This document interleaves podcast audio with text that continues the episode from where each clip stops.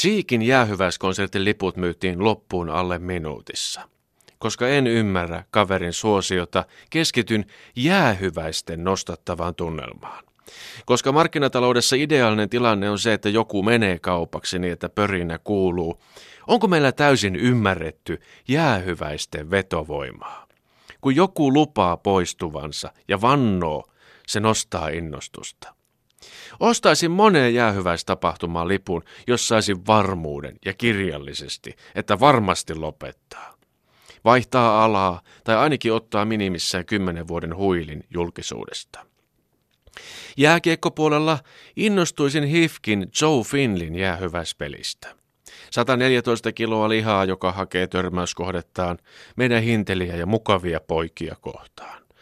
Maksaisin 50 senttiä kilolta, ilosta. Urheilujuomaan menisi toinen 60. Entä isä Mitro jäähyväissaarna? Niin hyvä puhuja kuin kaveri onkin, aika aikaa kutakin. Jotta asettuisi lippujunoon, haluaisin varmuuden, että tulee lavalle urheiluautolla ja verhoutuu nahkaan. Viihdetaiteilijoista en fanita ketään, mutta jäähyväiskonsertti voisi saada syttymään. Tomi Metsäkedon jäähyväiskonsertti olisi kiva yllätys. Vaikka Salske ja Könsikäs heittäisi varmasti yksityiskeikkaa, privaattia jatkossakin, ottaisi kontaktia viimeistään lavan takana.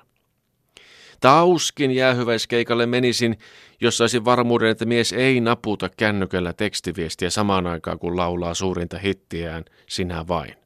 Viimeisessä pitää olla läsnä, antaa kaikkensa ja kantamalla kaveri rauhaan. Anu Saagimi jäähyväiskeikalle saattaisi jonottaa myös. En tiedä hänen osaamisaluettaan, mutta jokuhan se on. Ehkä sekin voisi olla laulukonsertti, ensimmäinen ja viimeinen. Semmosista minä tykkään.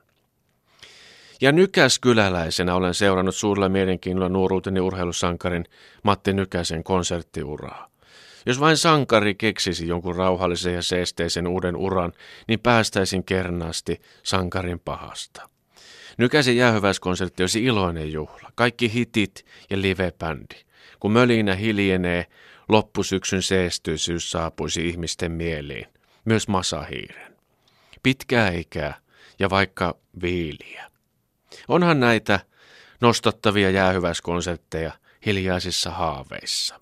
Jopa Janne Katajan jäähyväiskeikalle saattaisi ängetä. Mies vain on niin hauskaa, että sitä ei meinaa kestää. Sillä lunastaisin kalliin viplipun, jos olisi varma, että keikalla ei olisi vierailevana esiintyjänä Aku Hirviniemi. Jos saa toivoa, niin vaihtarina Kari Salmelainen. Lisäksi näin subtrooppisen erektiivisen unen, jossa kaikki kaupallisen radion juontajat pitivät yhteisjäähyväisesiintymisen. Näyttäviä esiintyjiä, toinen toistaan pinnallisempia. Jokaisella olisi yksi lyhyt jäähyväispiikki ja yhteisenä loppulauluna jäähyväiset aseille. Harvoin unet toteutuvat, mutta jostain ne kertovat. Suurin osa suomalaisista inhoaa pitkiä itkuisia jäähyväisiä, mutta me rakastamme kansanjuhlia, näköjään. Semmoisia, joissa on kymmeniä tuhansia tavan talliaisia seisomassa vierivieressä ja lopussa mitään sanomaton, valtava ilotulitus.